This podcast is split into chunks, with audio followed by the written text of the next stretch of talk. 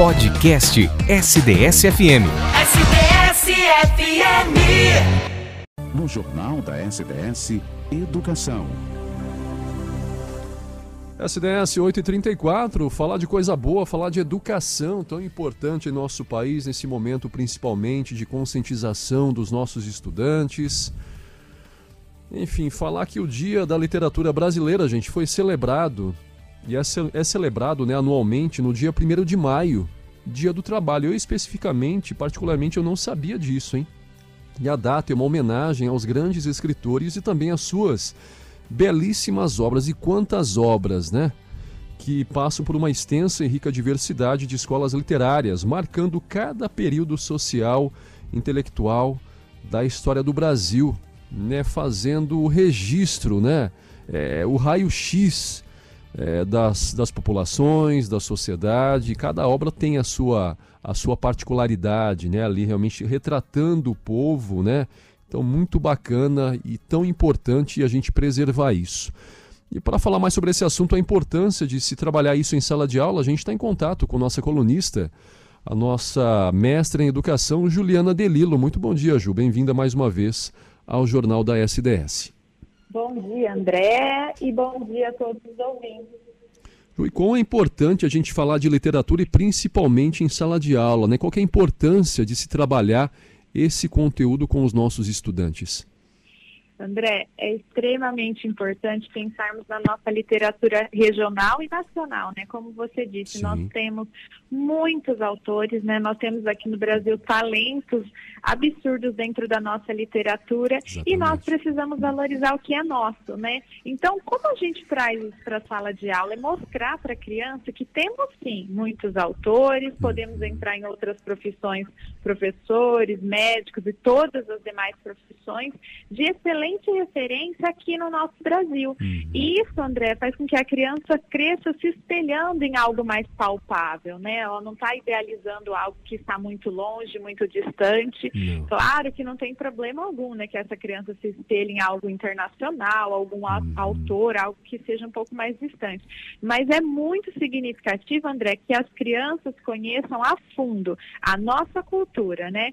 E especificamente em relação à literatura, nós já falamos aqui, já uhum. conversamos, que a literatura é uma poderosa ferramenta de transformação, né? Sim. E quando ela carrega essa forte referência aí das raízes, ela cria uma identificação com o leitor. Uhum. Ele pode se tornar mais expressivo, porque ele está vendo, ele está lendo algo que é palpável, que ele uhum. consegue vivenciar, e aí a gente consegue valorizar e trazer o leitor para dentro do livro, literalmente, né? Ele está ali, ele está vivenciando, ele está se imaginando, e assim acontece com a criança. Não adianta a gente apresentar uma cultura é, que não é nossa, né? Isso aconteceu durante muito tempo, e a criança vai ler e vai falar, nossa, mas eu não entendo nada disso, isso não é algo que eu vivencio. E aí, ao invés de trazer a criança para a literatura, para essa poderosa ferramenta aí que nós temos, ela faz o que? Ela distancia a criança porque não é algo que ela vivenciou, que imaginou que poderia acontecer. Com certeza.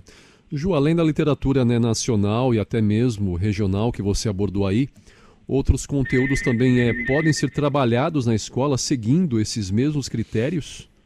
Podem sim, André. É, o que, que nós podemos pensar? É que todos os conteúdos que são ensinados, eles têm vários, é, vários intuitos, né? Então, o uhum. primeiro é mostrar é, o mundo, então nós vamos mo mostrar o mundo, como que é dividido, depois nós vamos para o país, depois nós vamos para o estado e chegando na região. Isso é importante para que todos vivenciem é, não só o que está fora, né? Então, nós vamos vivenciar, inclusive, o que, que tem na nossa região, qual que é a vegetação. Então, isso é muito importante ser trabalhado e por isso a importância até dos passeios pedagógicos aí Exatamente. que as, as, pessoas fazem, né? Agora não muito por causa da pandemia, uhum. mas é importante para que vivenciar, ah, é verdade, aqui é o Cerrado, então nós vamos mostrar que essa região tem o Cerrado, né?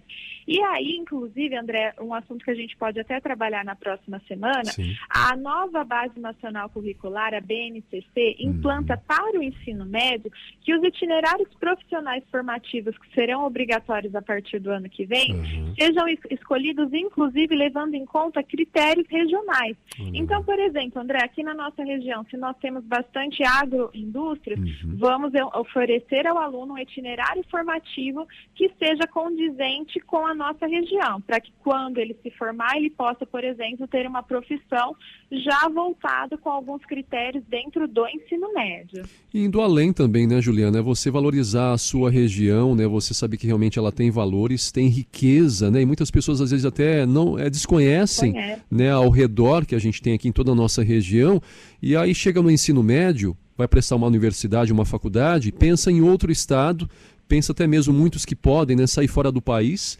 né? E, e, e, tendo esse pensamento, ah, mas não me oferece oportunidades onde eu vivo, onde eu vivencio. Eu oferece sim, porque você não conhece a sua região, não conhece a riqueza da sua região, né? Isso mesmo, André. E pensando nessa situação de oferecer, de mostrar, né, como você disse, a, a, o aluno muitas vezes é, ele vislumbra algo muito distante Exatamente. e às vezes acaba muitas vezes desistindo disso, né? Exatamente. Porque para ele, ah, eu queria fazer uma faculdade em outro estado, mas pode não ser possível devido uhum. à questão econômica, tanto ah, o distanciamento da família. Então, às vezes ele deixa aquele sonho de lado por não conhecer que tem algo talvez ali a menos de 100 quilômetros dele. Exatamente. Exatamente. Ju, como que os professores podem auxiliar, os pais também auxiliar nesse processo de educação, nesses estudos, né? Para as nossas para formar essas nossas raízes, né? Embutir essas nossas raízes nesses estudantes. Legal, André. Eu acho que nós temos que pensar é, como nós colocamos aqui agora. Vamos focar um pouco no que é nossa, né? A gente sabe que muito tempo a gente viveu até existia um nome que falava uma síndrome que o brasileiro tinha que era de não é, valorizar o que é nosso. Nós é. vivenciamos isso ao longo da nossa cultura por muitos anos. Uhum. Tudo que é externo é melhor, o que é interno não presta, né? Sim. A gente sabe disso que até nossos avós falavam. Com certeza. E, e vai trazendo isso que as coisas são melhores. Hoje não, a gente vê o inverso e ainda bem. A gente vê um critério muito novo que agora é vamos valorizar o quem planta aqui na nossa região, porque pode ser um alimento orgânico, está mais fresco, não precisa vir tudo congelado. A gente vê essa mudança aí no padrão é, brasileiro e isso é bom, porque faz com que a gente valorize muito mais o que é nosso.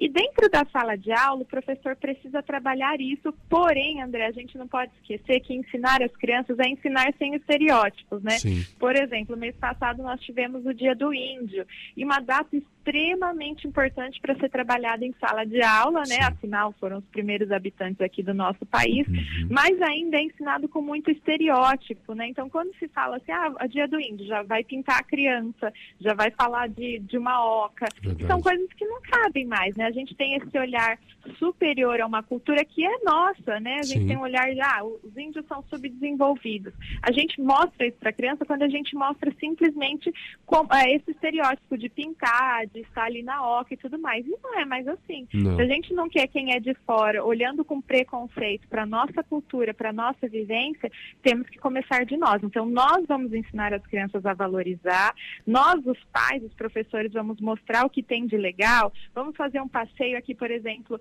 em São, aí em São Carlos, né, uhum. tem uma uhum. fazenda super legal, Sim. a Fazenda do Café, do Conde do Pinhal, que é, assim, uma história riquíssima. Então, dá para a gente trabalhar. Vou passar um final de semana ali, vou trabalhar outros locais, porque a gente tem muita coisa para ser trabalhada. Com certeza.